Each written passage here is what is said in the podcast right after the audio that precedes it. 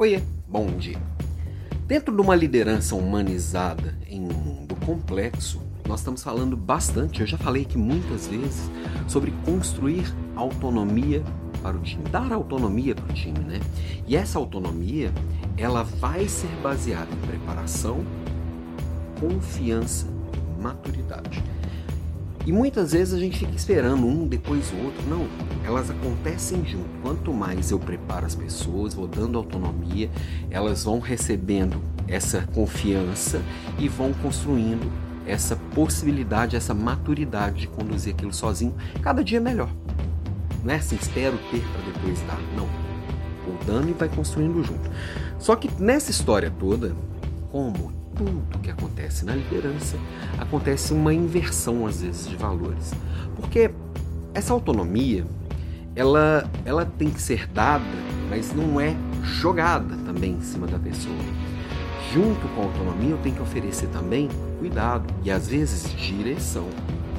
Às vezes a pessoa não tem conhecimento suficiente ainda para conduzir um determinado processo. É a tal da liderança situacional. Qual que é o nível de maturidade da pessoa naquele processo? Se o nível de maturidade é alto, dou autonomia e deixo fazer. Já ajuda muito quem não, quem não atrapalha. Agora, aquela pessoa que ainda está em processo de construção de autonomia naquilo, ou porque não faz ideia como fazer, ou porque está começando, mas está inseguro, ou porque já sabe fazer e está inseguro, eu preciso cuidar daquilo ali e oferecer tipos diferentes de liderança. Para aquela pessoa que ainda não domina, ela sente muita falta da direção. Ah, mas eu não quero ser desse líder contigo, desse chefe que manda para o outro fazer. É a hora que precisa dar a direção, o passo a passo, mandar fazer e vigiar para ver se fez. A pessoa está aprendendo, está desenvolvendo autonomia. Autonomia, você vai alimentando ela no dia a dia com confiança. E aí a confiança você vai construir através do seu conhecimento técnico como líder, do seu conhecimento como gestor de pessoas, das suas dimensões de caráter e de competência e uma participação constante junto com a equipe a partir do seu papel, não como quem está vigiando. Né? É, essas direções iniciais elas deixam de existir ou vai, vão diminuindo lentamente até a pessoa sentir confiança e ter realmente autonomia para conduzir.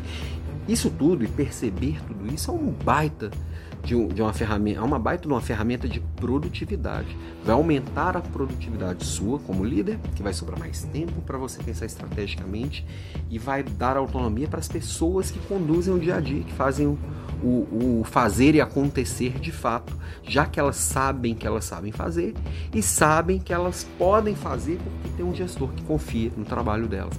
Isso tudo só tende a evoluir. Inclusive, vamos falar um pouquinho disso hoje na nossa Leader Class sobre procrastinação, hoje, hoje às 18 horas né, e 4 minutos.